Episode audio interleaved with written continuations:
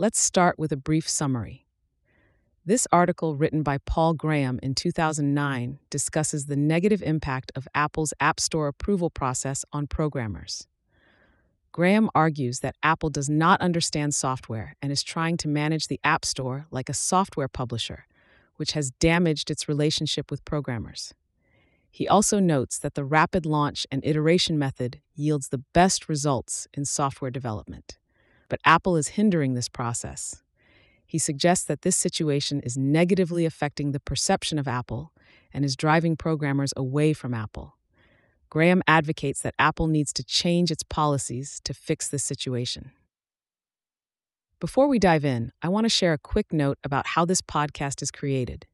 As you've probably noticed, this podcast isn't voiced by a human, but by artificial intelligence. I'm obligated to inform you of this beforehand due to the rules of AI services. This podcast is made possible by our sponsor, wope.com, an AI startup that combines content marketing with artificial intelligence to significantly boost traffic and revenue of your startups. For all the latest content, be sure to follow me at x.com/yigitkoner. Now let's turn our attention back to the essay, Nash Taff, The Impact of Errors in Apple's App Store Approval Process on Developers. Original title, Apple's Mistake, date November 2009. I don't think Apple realizes how badly the App Store approval process is broken. Or rather, I don't think they realize how much it matters that it's broken. The way Apple runs the App Store has harmed their reputation with programmers more than anything else they've ever done. Their reputation with programmers used to be great. It used to be the most common complaint you heard about Apple was that their fans admired them too uncritically. The App Store has changed that. Now a lot of programmers have started to see Apple as evil. How much of the goodwill Apple once had with programmers have they lost over the App Store? A third? Half? And that's just so far. The App Store is an ongoing karma leak. How did Apple get into this mess? Their fundamental problem is that they don't understand software. They treat iPhone apps the way they treat the music they sell through iTunes. Apple is the channel. They own the user. If you want to reach users, you do it on their terms. The record labels agreed. Reluctantly. But this model doesn't work for software. It doesn't work for an intermediary to own the user. The software business learned that in the early 1980s, when companies like VisiCorp showed that although the words software and publisher fit together, the underlying concepts don't. Software isn't like music or books. It's too complicated for a third party to act as an intermediary between developer and user. And yet, that's what Apple is trying to be with the App Store, a software publisher, and a particularly overreaching one at that, with fussy tastes and a rigidly enforced house style. If software publishing didn't work in 1980, it works even less now that software development has evolved from a small number of big releases to a constant stream of small ones. But Apple doesn't understand that either.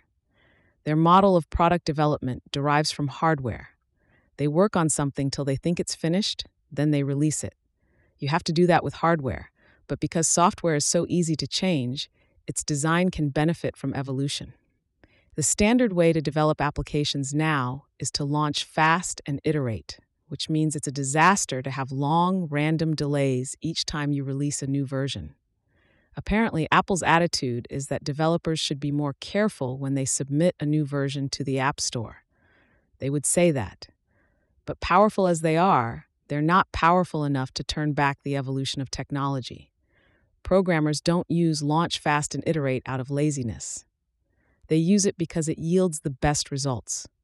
By obstructing that process, Apple is making them do bad work, and programmers hate that as much as Apple would. How would Apple like it if when they discovered a serious bug in OS X, instead of releasing a software update immediately, they had to submit their code to an intermediary who sat on it for a month and then rejected it because it contained an icon they didn't like? By breaking software development, Apple gets the opposite of what they intended. The version of an app currently available in the App Store tends to be an old and buggy one. One developer told me, as a result of their process, the App Store is full of half-baked applications. I make a new version almost every day that I release to beta users. The version on the App Store feels old and crappy. I'm sure that a lot of developers feel this way. One emotion is, I'm not really proud about what's in the App Store, and it's combined with the emotion, really, it's Apple's fault. Another wrote, I believe that they think their approval process helps users by ensuring quality. In reality, bugs like ours get through all the time, and then it can take 4 to 8 weeks to get that bug fix approved, leaving users to think that iPhone apps sometimes just don't work. Worse for Apple, these apps work just fine on other platforms that have immediate approval processes. Actually, I suppose Apple has a third misconception, that all the complaints about App Store approvals are not a serious problem. They must hear developers complaining. But partners and suppliers are always complaining. It would be a bad sign if they weren't. It would mean you were being too easy on them. Meanwhile, the iPhone is selling better than ever. So why do they need to fix anything? They get away with maltreating developers in the short term because they make such great hardware. I just bought a new 27-inch iMac a couple days ago. It's fabulous. The screen's too shiny and the disc is surprisingly loud, but it's so beautiful that you can't make yourself care. So I bought it, but I bought it for the first time with misgivings. I felt the way I'd feel buying something made in a country with a bad human rights record. That was new. In the past, when I bought things from Apple, it was an unalloyed pleasure. Oh boy, they make such great stuff. This time it felt like a Faustian bargain. They make such great stuff, but they're such assholes. Do I really want to support this company? Should Apple care what people like me think? What difference does it make if they alienate a small minority of their users? There are a couple reasons they should care. One is that these users are the people they want as employees. If your company seems evil, the best programmers won't work for you. That hurt Microsoft a lot starting in the 90s. Programmers started to feel sheepish about working there. It seemed like selling out. When people from Microsoft were talking to other programmers and they mentioned where they worked, there were a lot of self-deprecating jokes about having gone over to the dark side. But the real problem for Microsoft wasn't the embarrassment of the people they hired. It was the people they never got. And you know who got them? Google and Apple. If Microsoft was the empire, they were the rebel alliance. And it's largely because they got more of the best people that Google and Apple are doing so much better than Microsoft today. Why are programmers so fussy about their employers' morals? Partly because they can afford to be. The best programmers can work wherever they want. They don't have to work for a company they have qualms about. But the other reason programmers are fussy, I think, is that evil begets stupidity. An organization that wins by exercising power starts to lose the ability to win by doing better work. And it's not fun for a smart person to work in a place where the best ideas aren't the ones that win. I think the reason Google embraced Don't Be Evil so eagerly was not so much to impress the outside world as to inoculate themselves against arrogance. That has worked for Google so far. They've become more bureaucratic, but otherwise they seem to have held true to their original principles. With Apple, that seems less the case. When you look at the famous 1984as/ww.uriahcarpenter.info/1984.html, now it's easier to imagine Apple as the dictator on the screen than the woman with the hammer. In fact, if you read the dictator's speech, it sounds uncannily like a prophecy of the App Store. We have triumphed over the unprincipled dissemination of facts. We have created, for the first time in all history, a garden of pure ideology, where each worker may bloom secure from the pests of contradictory and confusing truths. The other reason Apple should care what programmers think of them is that when you sell a platform, developers make or break you. If anyone should know this, Apple should. VisiCalc made the Apple II. And programmers build applications for the platforms they use. Most applications, most startups probably, grow out of personal projects. Apple itself did. Apple made microcomputers because that's what Steve Wozniak wanted for himself. He couldn't have afforded a mini computer. Microsoft likewise started out making interpreters for little microcomputers because Bill Gates and Paul Allen were interested in using them. It's a rare startup that doesn't build something the founders use. The main reason there are so many iPhone apps is that so many programmers have iPhones. They may know because they read it in an article that BlackBerry has such and such market share.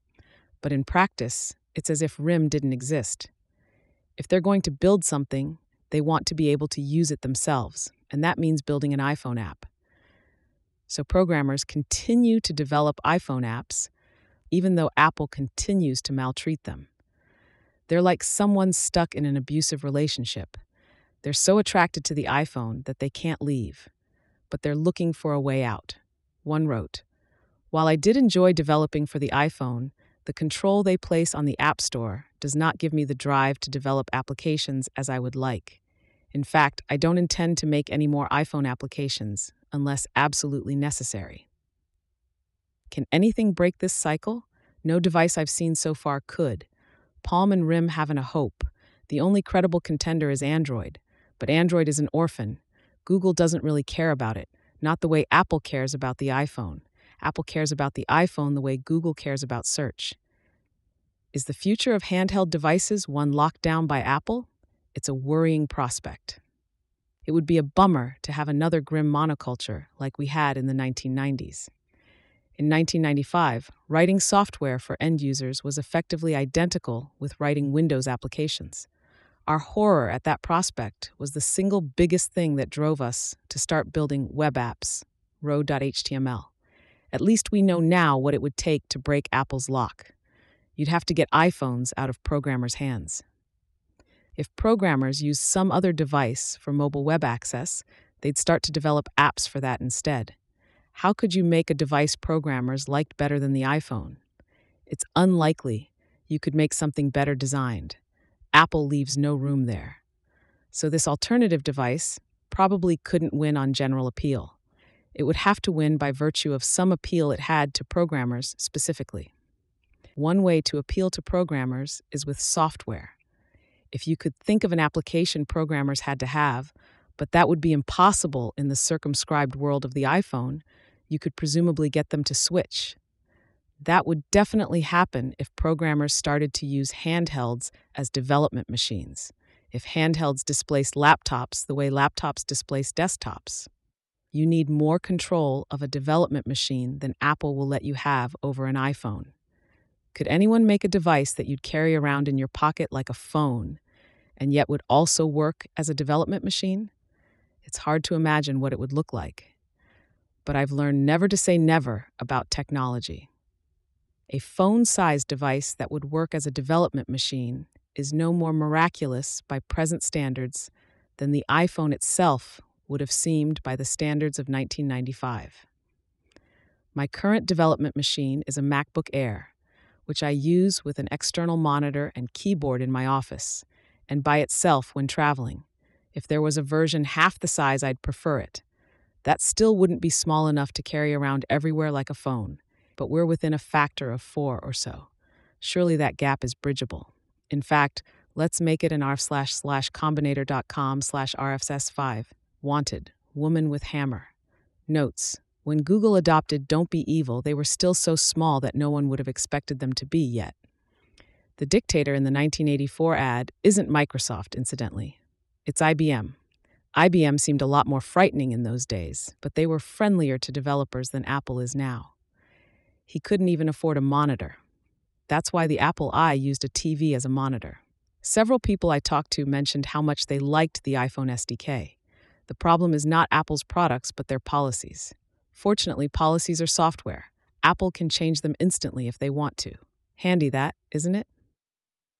Thanks to Sam Altman, Trevor Blackwell, Ross Boucher, James Bracey, Gabor Shell, Patrick Collison, Jason Friedman, John Gruber, Joe Hewitt, Jessica Livingston, Robert Morris, Teng Xiang Ong, Nikhil Pandit, Savraj Singh, and Jared Tame for reading drafts of this.